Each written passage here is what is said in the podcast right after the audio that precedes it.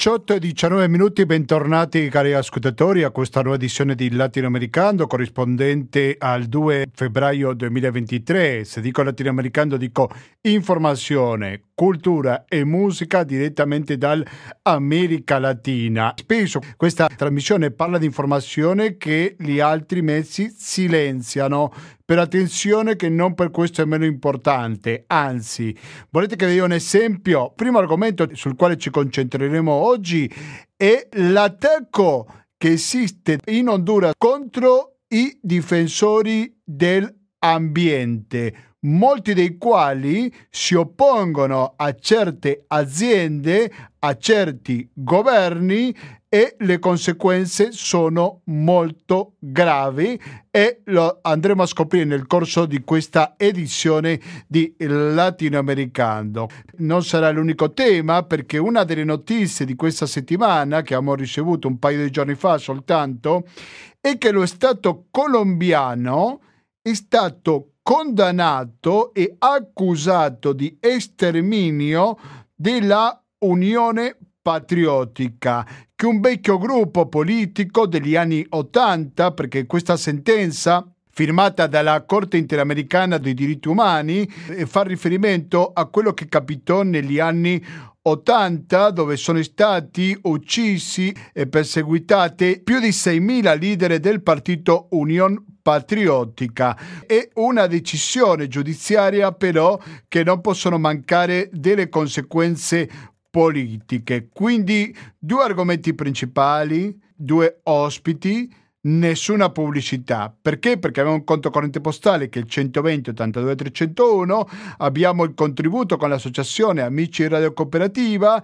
il RID bancario e il pago elettronico. Quindi scegliete voi quello che vi piaccia di più per far sopravvivere questa radio che non ha nessun sponsor pubblicitario e invece ha ottima informazione, ottima musica di questa e tante altre trasmissioni di Radio Cooperativa e quindi mi raccomando contribuite con questa emittente. Latinoamericano gmail.com ripeto latinoamericano gmail.com abbiamo una pagina Facebook del latinoamericano oggi siamo arrivati alla puntata 860 un numero parzialmente tondo di latinoamericano musicalmente oggi ci accompagnerà Caffè Juan Casco, che è un gruppo proprio dell'Honduras. Il CD che sentiamo adesso è del 2010 che si chiama De Tributos Guanascos y Otras Luchas. Quando torniamo ci concentreremo sull'Honduras. Rimanete all'ascolto di Radio Cooperativa.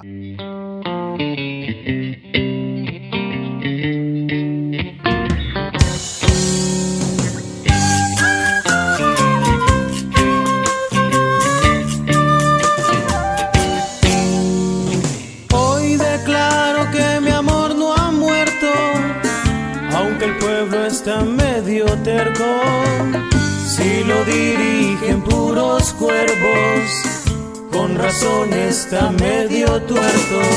Hoy declaro que mi patria es bella, pero si te ponen querellas, se amilanan los sentimientos, se subastan nuestras estrellas.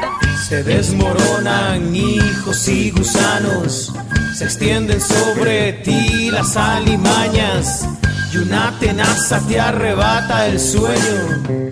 Y un puñal con tu sangre te salpica mientras se despedaza tu estandarte. Altes la noche y Morazán vigila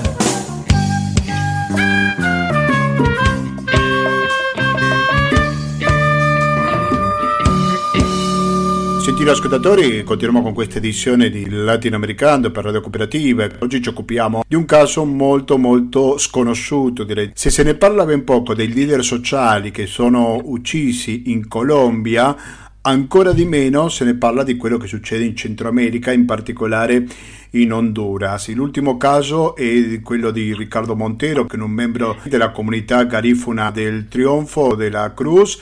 Ecco, ma per parlare su questo cosa meglio che sentire un giornalista che da tantissimo tempo abita in Centro America, che scrive su questa regione del mondo, che la conosce molto bene, il suo nome è Giorgio Trucchi. Giorgio Trucchi, buonasera e bentornato al Latinoamericano. Ciao, ciao Gustavo, ciao a tutti gli ascoltatori e ascoltatrici. Grazie come al solito per la tua disponibilità. Giorgio, cosa sta succedendo con i leader sociali in Centro America? Mi rendo conto che è un po' generale come domanda, però magari ci serve per dare un panorama della situazione. Guarda, eh, eh, io la chiamerei proprio una, una, guerra non ufficiale, non dichiarata, una guerra tra chi? Tra eh, quei settori delle oligarchie nazionali colluse col mondo della politica e con le grandi multinazionali eh, che cercano in tutti i modi di appropriarsi di terre territori, beni comuni che molto spesso appartengono ancestralmente a popolazioni indigene o a popolazioni nere garifone come eh, come tu hai appena, appena, accennato.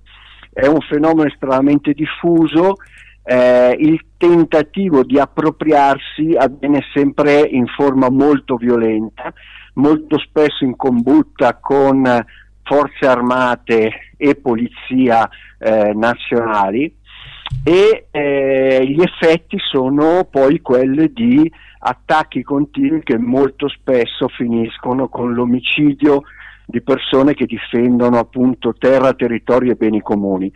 Parlando dell'Honduras, tu accennavi al caso di Riccardo Montero, che era un eh, membro del comitato di difesa delle terre di questa comunità garifuna che si chiama Triunfo della Cruz ed era anche membro diciamo, della sicurezza, dell'apparato di sicurezza e difesa di un settore che era stato recuperato di terre ancestrali che era stato espropriato in parte da soprattutto progetti turistici, sia grandi progetti turistici ma anche insediamenti come residenziales eh, di case che vengono poi comprate al, quasi sempre da eh, stranieri, in questo caso soprattutto da canadesi nordamericani, eh, per farsi le proprie villette, le proprie casette eh, sul Mar dei Caraibi.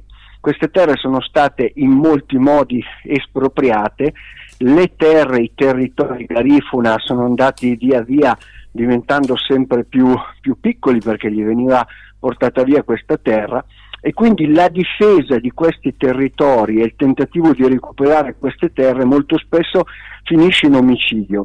Eh, Riccardo Montero è uno dei tanti garifuna che è stato assassinato in, uh, in questi anni, addirittura scomparsi. Trionfo della Cruz, questa eh, comunità sul litorale eh, caraibico al nord dell'Honduras, è anche conosciuta perché proprio due anni e mezzo fa circa quattro membri dello stesso comitato di difesa delle terre sono stati sequestrati dalle loro abitazioni in piena notte da persone che si erano travestite con eh, indumenti, con uniformi dei corpi speciali della polizia e fatti sparire. Sono vittime proprio di sparizione eh, forzata. Dopo due anni e mezzo non è stato fatto nessun passo avanti in quanto alle ricerche, non si è permesso all'organizzazione fraternale negra honduregna, offre una delle organizzazioni più importanti del mondo garifona in, in Honduras, di eh, affiancare con un comitato di esperti indipendente le ricerche che in teoria doveva fare lo Stato, in questo caso i corpi di polizia, e, eh, e quindi eh, anche queste quattro persone eh, restano così nell'oblio, non si sa niente. La cosa interessante, Gustavo, è che tutti questi territori, mh, c'è stato uno, su questi territori c'è stata un'importantissima sentenza della Corte interamericana dei diritti umani, quindi la massima espressione giudiziaria a livello interamericano che appartiene all'organizzazione de, che fa riferimento, non appartiene all'organizzazione degli stati americani USA e questa sentenza del 2015 favorisce proprio le comunità di Triunfo della Cruz e di Punta Piedra, un'altra delle 47-49 comunità garifune che ci sono in Honduras. In questa sentenza si dice, si ordina allo Stato honduregno di eh, riassegnare, demarcare e restituire tutti quei territori che sono stati espropriati, portati via ai, eh, alle comunità garifoni. Guarda caso, una di questi lotti che devono essere restituiti è proprio dove sorge questo progetto Playa Escondida Beach Club, che è vicino alla zona del Rio Gama, che è proprio la zona che difendeva Riccardo Rome Montero per cui è stato assassinato. Questa sentenza non è mai stata rispettata, lo Stato honduregno non ha mai accettato, semplicemente ha fatto finta di niente e, e quindi la lotta diventa sempre più forte e purtroppo, com- come spesso succede quando i popoli si organizzano, le comunità si organizzano per resistere, la risposta è sempre un aumento della repressione e della violenza che, come dicevo all'inizio, molto spesso finisce con l'assassinio di queste persone. Siete all'ascolto di Latinoamericano, dall'altra parte della linea ci risponde il giornalista Giorgio Trucchi, al quale vorrei chiedergli se è cambiato qualcosa con la presidenza di Xiomara Castro. Tu prima parlavi di repressione e tutto quanto, però non è la stessa Honduras quella di oggi rispetto a quella del passato, o mi sbaglio? Ma il, il, il, cioè il tema, il problema è che eh, Xiomara Castro ha appena compiuto proprio nei giorni scorsi il primo anno di presidenza, eh, stiamo parlando di fenomeni e situazioni estremamente radicate estremamente radicati da decenni e decenni eh, di, di, modello economico, di strapotere di queste oligarchie nazionali in combutta eh, con i grandi gruppi economici, con le multinazionali eh, straniere. Per cui eh, più di una volta si è detto che Xiomara Castro ha vinto le elezioni con un grande, enorme sostegno popolare, ma non ha certo in mano ancora il potere. Quindi il lavoro che mi sembra sia cominciato a fare in questo primo anno è proprio di cercare di mandare dei messaggi importanti che qualcosa sta cambiando rispetto al tema energetico, rispetto a programmi sociali, a sussidi, ma eh, il lavoro grosso che dovrà fare durante tutti questi quattro anni e sicuramente non basterà è quello di cominciare a eh, sgretolare quella struttura eh, incancrenita all'interno delle istituzioni, quando parlo di istituzioni quindi anche di forze armate e di polizia, eh, che ormai è lì da decenni e che si è stata consolidata dai 12 anni di narcodittatura di Juan Orlando Hernandez, per cui più si va in zone sperdute, eh, poco protette, dove anche poi c'è un connubio fra queste situazioni che descrivevo con situazioni più legate al crimine organizzato, al narcotraffico e più diventa molto difficile per un nuovo governo riuscire a, in, um, a, a, portare dei cambiamenti sì, a cambiare le cose sicuramente. Però Giorgio Trucchi quali ci sono i poteri che permangono al di là del cambio di governo che non sono stati toccati almeno fino a questo momento? Perché da una parte c'è il narcotraffico però altri settori come per esempio la polizia possiamo dire che è indipendente o che non è completamente no. associata al potere politico? E diciamo che è in corso un lavoro per cercare di fare questo, ma anche lì è un lavoro molto, sarà un lavoro molto molto lento perché poi dopo eh, io immagino un governo come quello di Somaracasta può forzare le cose fino a un certo punto, alla fine le armi ce le ha l'esercito, la polizia, solo 12 anni fa nel 2009 c'è stato un colpo di Stato civico-militare dove le forze armate ma anche la stessa polizia ha avuto un ruolo importante nel defenestrare l'allora presidente Manuel Zelaya. E per cui eh, io immagino che eh, si stanno facendo dei cambiamenti ai vertici ma il poi riuscire veramente a ristrutturare, a ricreare e a dare nuovi valori e concetti sia militari che alla polizia è un lavoro molto lungo. Chiaramente qual è il problema? Che dai territori si esige a un governo che si sente proprio eh, un passo molto più accelerato. Questo alcune volte per alcune cose è possibile, per altre è veramente molto difficile, ma il problema di fondo poi è sempre lo stesso, Gusta- eh, Gustavo, è il modello economico che ormai è consolidato in paesi come quelli dell'Honduras.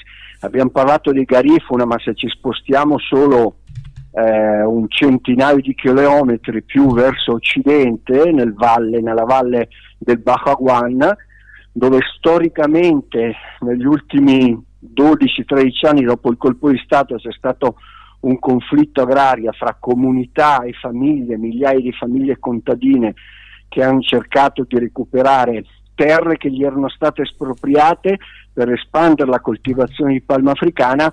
Ci sono stati in questi anni quasi 100 contadini assassinati e proprio settimana scorsa, nel mese di eh, a metà gennaio, sono stati assassinati a- altri tre contadini, due del gruppo di Guapinol, della comunità di Compinol, che lottano contro un'impresa mineraria che sta distruggendo le risorse idriche e i fiumi della zona e un altro di una cooperativa agricola eh, che lotta proprio per riprendersi quelle terre che sono ormai state invase dalla palma africana. E qui i conflitti sono tantissimi, le risposte violente, il governo sta cominciando a muovere dei passi, ma il cammino è molto lungo, quindi la difficoltà è proprio incontrarsi su queste cose, perché l'urgenza è frenare tutto questo e eh, castigare i responsabili i mandanti perché l'impunità non continui.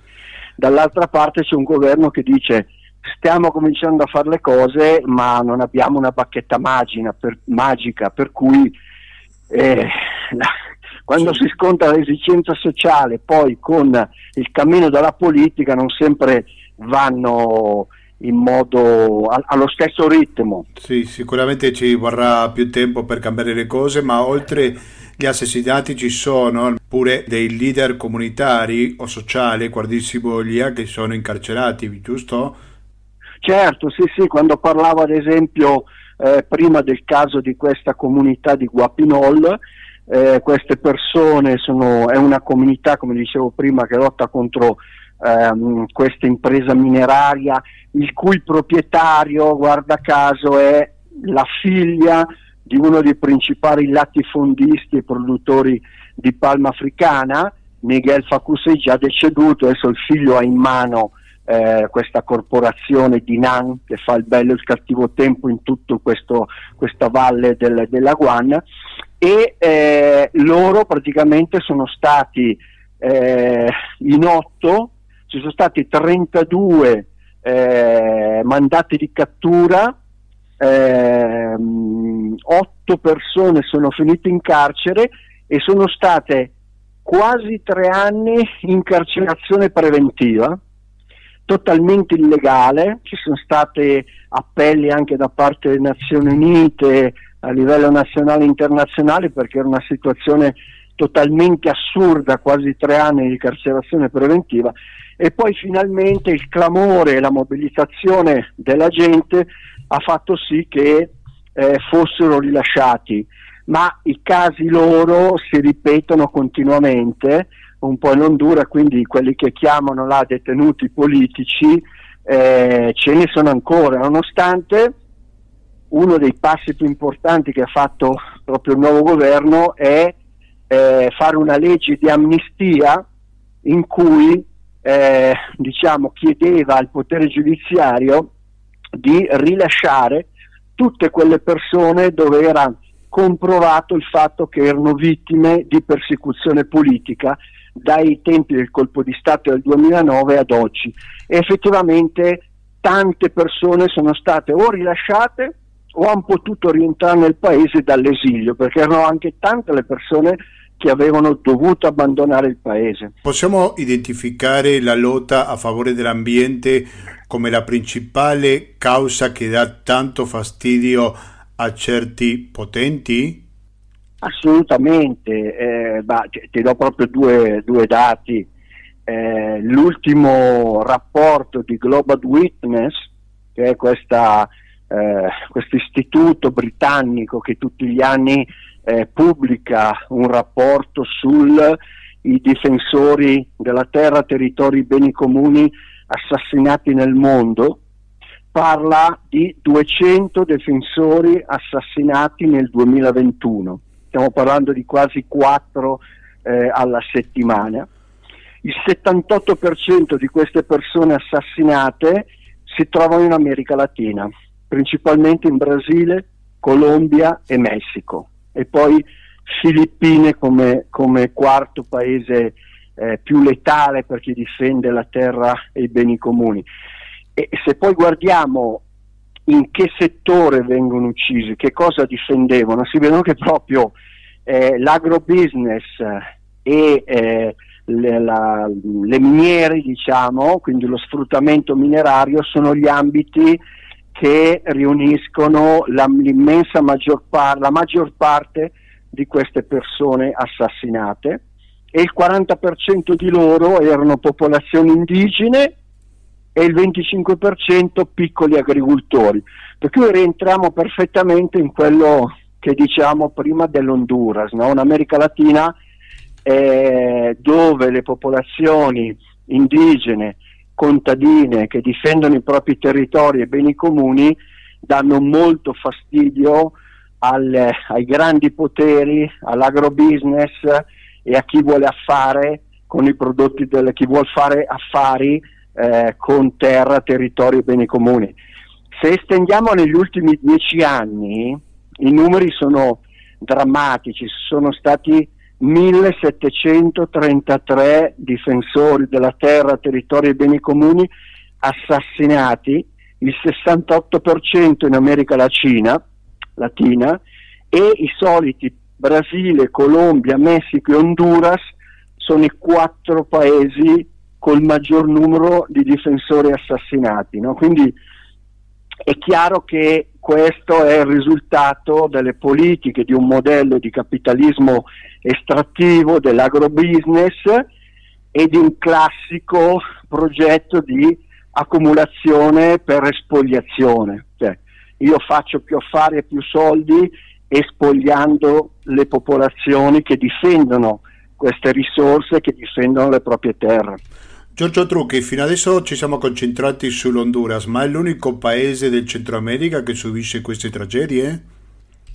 Ma diciamo eh, Honduras e Guatemala sono i paesi dove eh, maggiormente si sente questa situazione eh, per la storia che li, eh, che li accomuna, eh, per il tipo di governi che hanno avuto eh, durante praticamente gli ultimi, gli ultimi, decenni, ma già fino al, al, al secolo scorso, e dove eh, maggiormente allo stesso tempo c'è eh, resistenza. Per cui è, è, quello che dicevo prima, no? più si resiste, più poi la violenza aumenta e il cercare di affievolire, annichilare più che affievolire questa resistenza è forte, in combutta però con politica, governi, oligarchie nazionali e forze armate e, e polizia.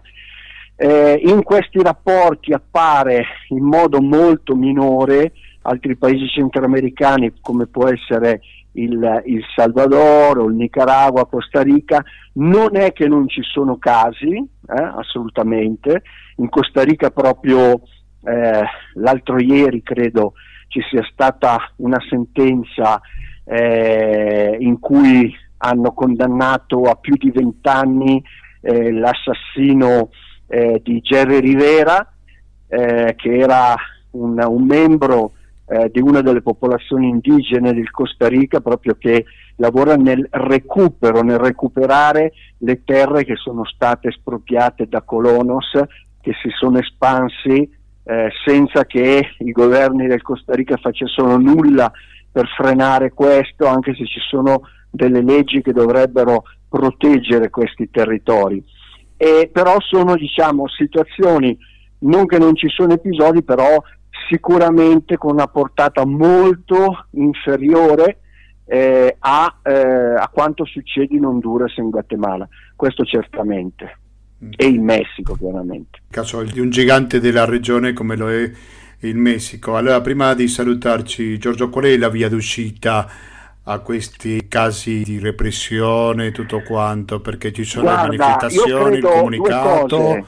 Una, sì, io credo che eh, una è sicuramente da una parte l'organizzazione territoriale, il lavoro capillare che vengono fatto da organizzazioni indigene, nere, come in questo caso eh, Ofrane per le popolazioni garifone, mi viene in mente Copino Milpa per quello che, che riguarda le popolazioni eh, Lenca, no? ricordiamo tutta la storia di Berta Cáceres che proprio oggi eh, ricorre eh, l'anniversario del suo assassinio e siamo molto vicini anche al settimo anniversario che si compierà il 2 marzo. Fra un mese, eh, sì. Quindi fra un mese.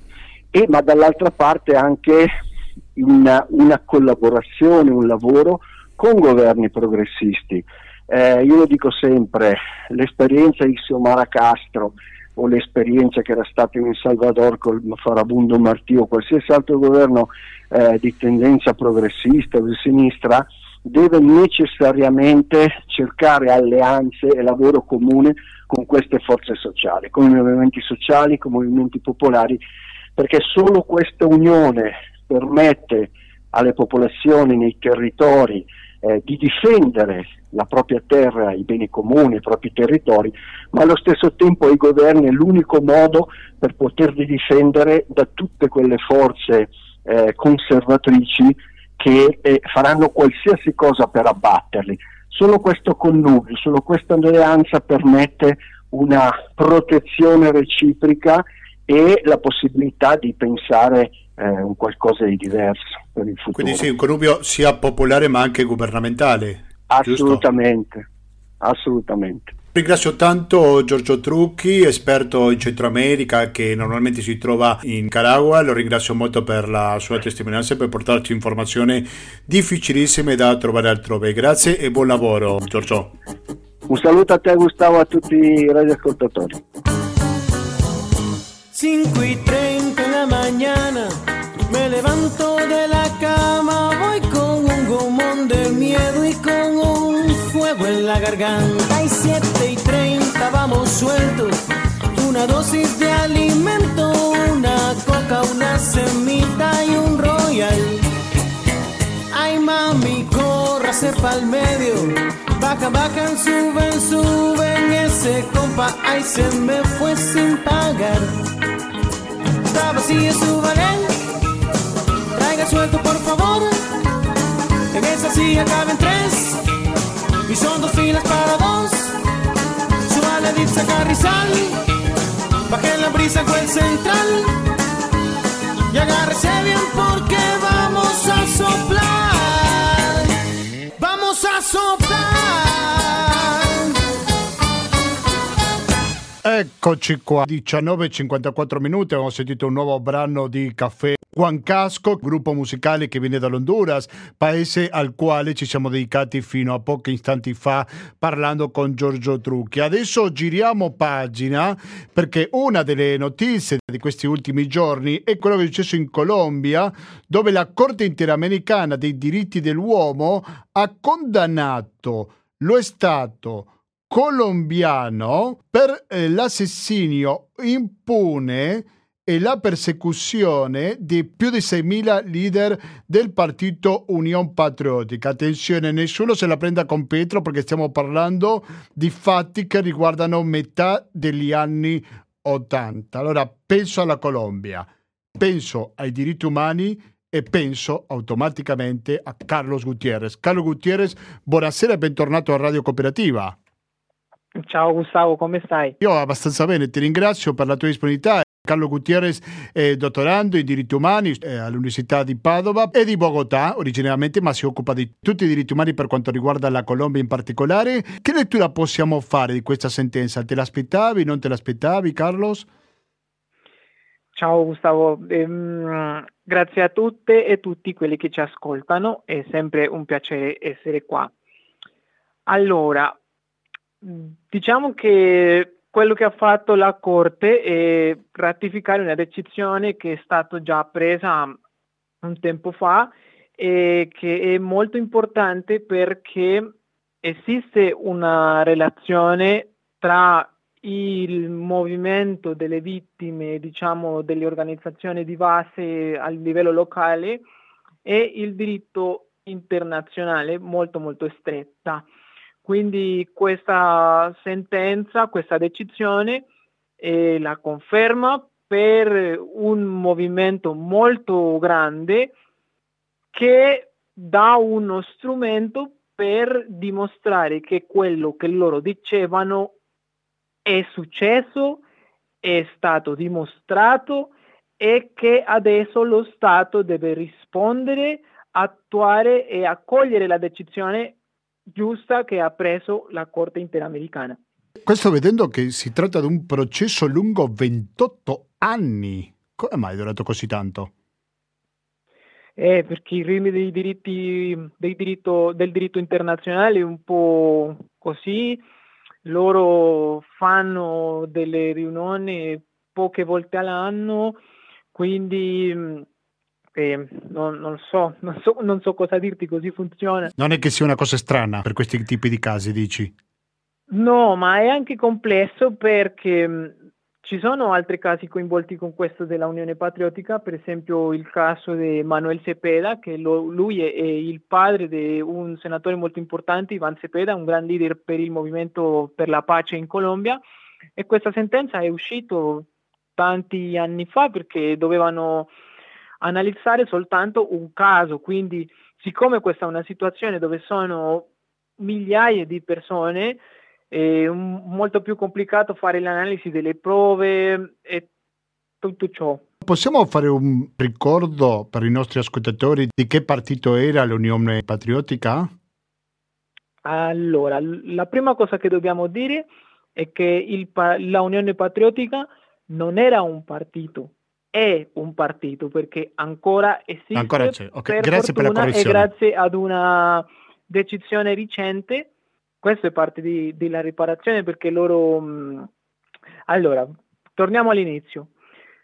Nella metà degli anni Ottanta c'è stato un processo di pace tra le FARC e tra il governo, dove le FARC, uno dei tanti, dove le FARC volevano giocare dentro le regole della democrazia. Per questo hanno fatto una transizione per diventare un partito politico che aveva in parte membri della guerriglia e anche membri civili, diciamo, che appartenevano ai movimenti sindicalista, eh, sindicalista e anche persone che facevano parte del mondo educativo, professori, questioni del genere.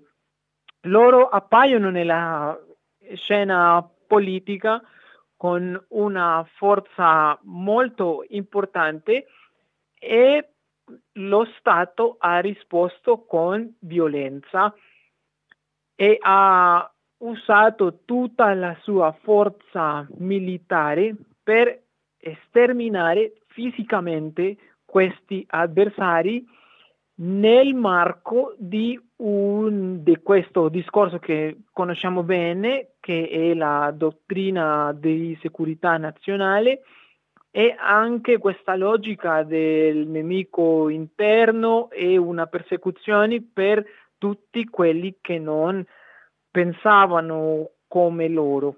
Siamo per metà degli anni 80, quando ancora reggeva la guerra fredda, ma che altra cosa possiamo dire sulla Colombia di quegli anni, Carlos Gutierrez?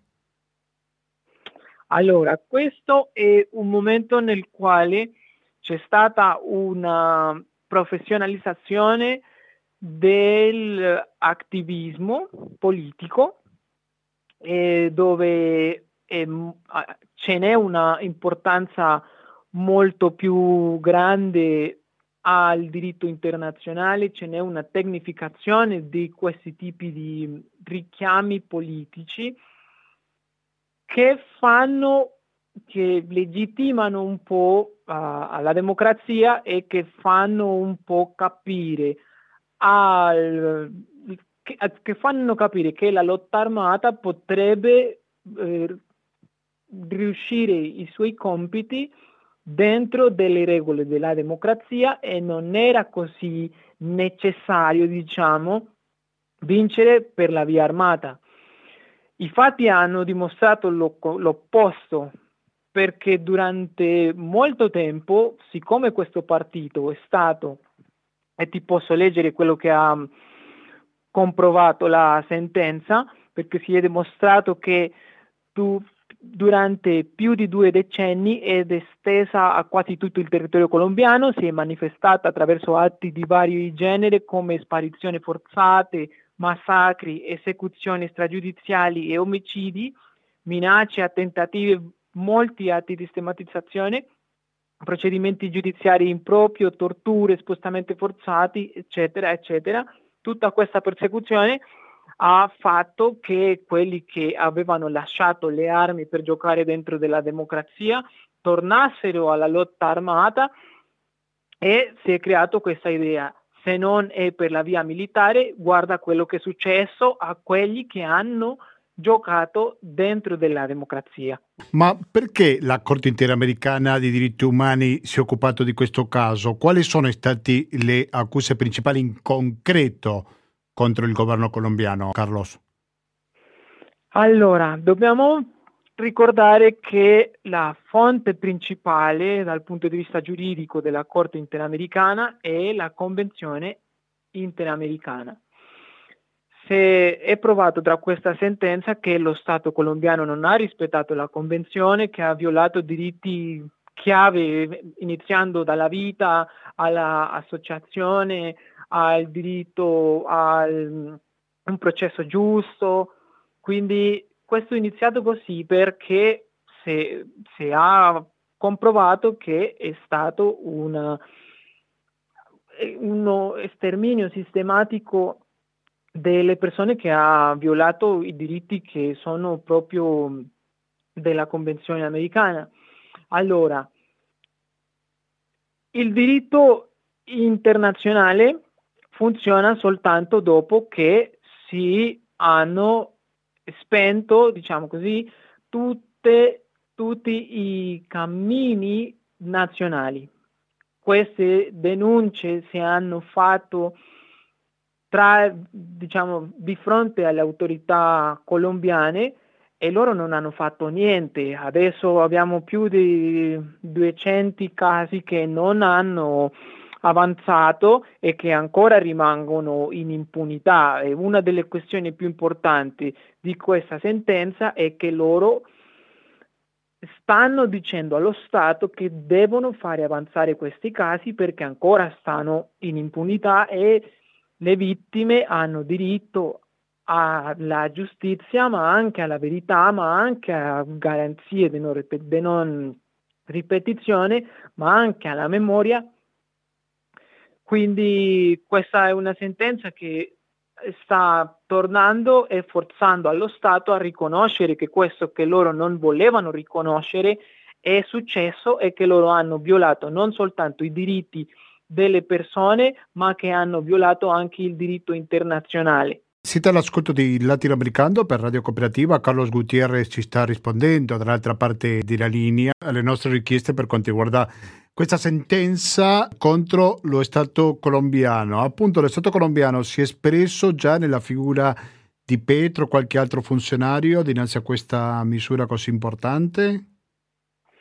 Eh, può essere, ma adesso non ho, non ho presente nessuna, Reazione, nessuna diciamo. dichiarazione, ma eh, sicuramente lo faranno perché una delle misure che la sentenza ha detto è che lo Stato deve fare un atto di riconoscimento pubblico. E questo non, non soltanto questo, devono anche fare tante cose coinvolte con la memoria, come eh, stabilire delle targhe in posti pubblici, costruire un monumento alla memoria delle vittime e riconoscendo che questo è successo. Quindi mh, personalmente non ho sentito questo da, dal governo, ma per forza lo devono fare. Eh, Quel... Questo riconoscimento implica la parte economica, immagino, qualche sussidio, qualcosa per le vittime? Dipende perché mh, mm, la riparazione non è soltanto una questione economica, è anche una questione che passa per l'ordine simbolico.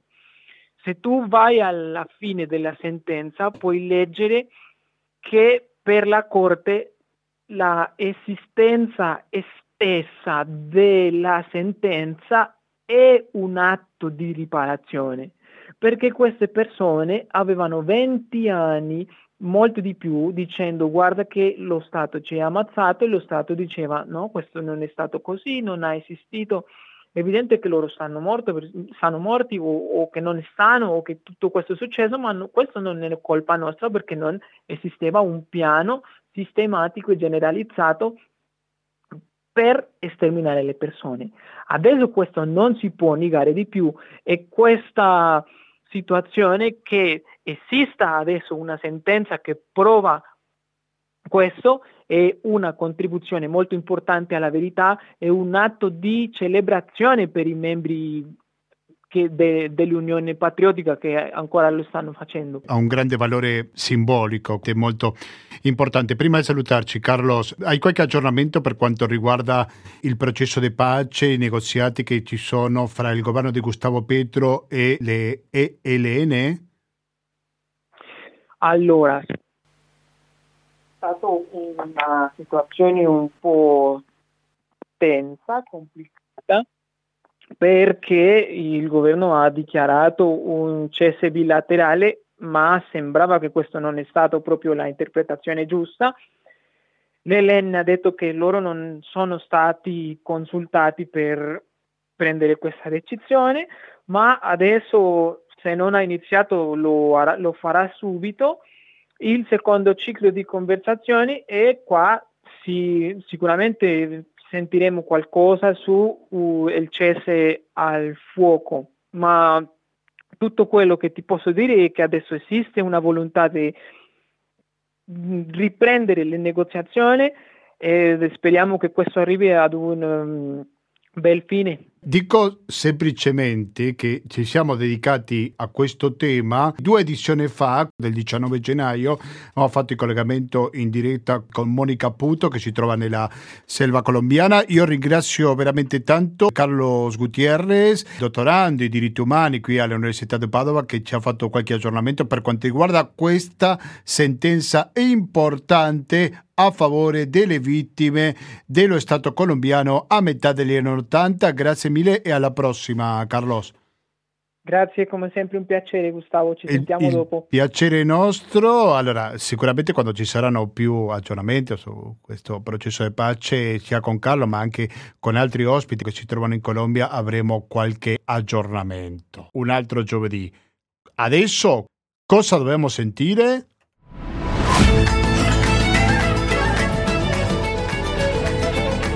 Colore Speranza con Diego Torres e poi tanti voci che hanno animato questa canzone in piena epoca pandemica eh, perché ognuno era a casa sua, ogni cantante, ci sono tanti voci che interpretavano questo brano che dà tanta speranza. Che se pueden abrir, cambiare la 120 82 301 il conto corrente postale, naturalmente intestato a cooperativa.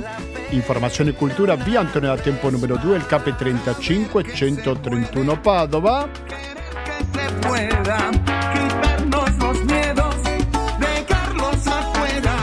Pago elettronico, il contributo con l'associazione amici di Radio Cooperativa che lo potete detrarre dalle tasse e il RID bancario sono i metodi alternativi per aiutare alla sopravvivenza di questa radio perché fra le tantissime cose che vi offre Radio Cooperativa ci sono delle interviste, dell'informazione esclusiva, difficilissima da trovare altrove e un spazio che bisogna difendere attraverso il vostro contributo.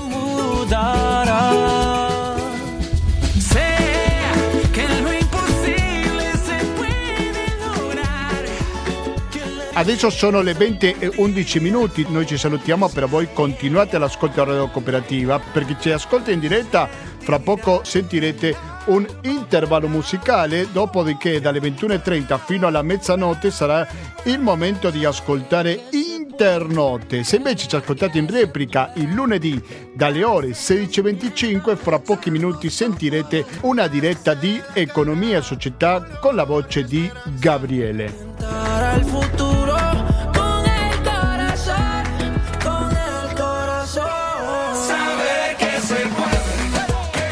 Avete le critiche? Proposte di argomenti? Proposte di musica? Perché anche la musica per noi è importante, per questo cerchiamo che sia sempre buona. Potete scriverci alla mail che è latinoamericando-gmail.com ancora latinoamericando-gmail.com Stiamo concludendo con la puntata 860 di Latinoamericando. Ci trovate anche su Facebook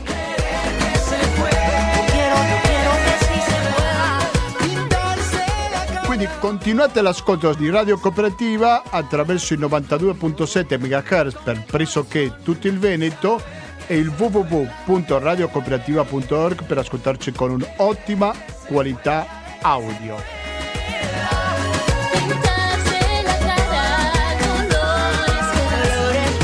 Da Gustavo Claros, grazie e alla prossima.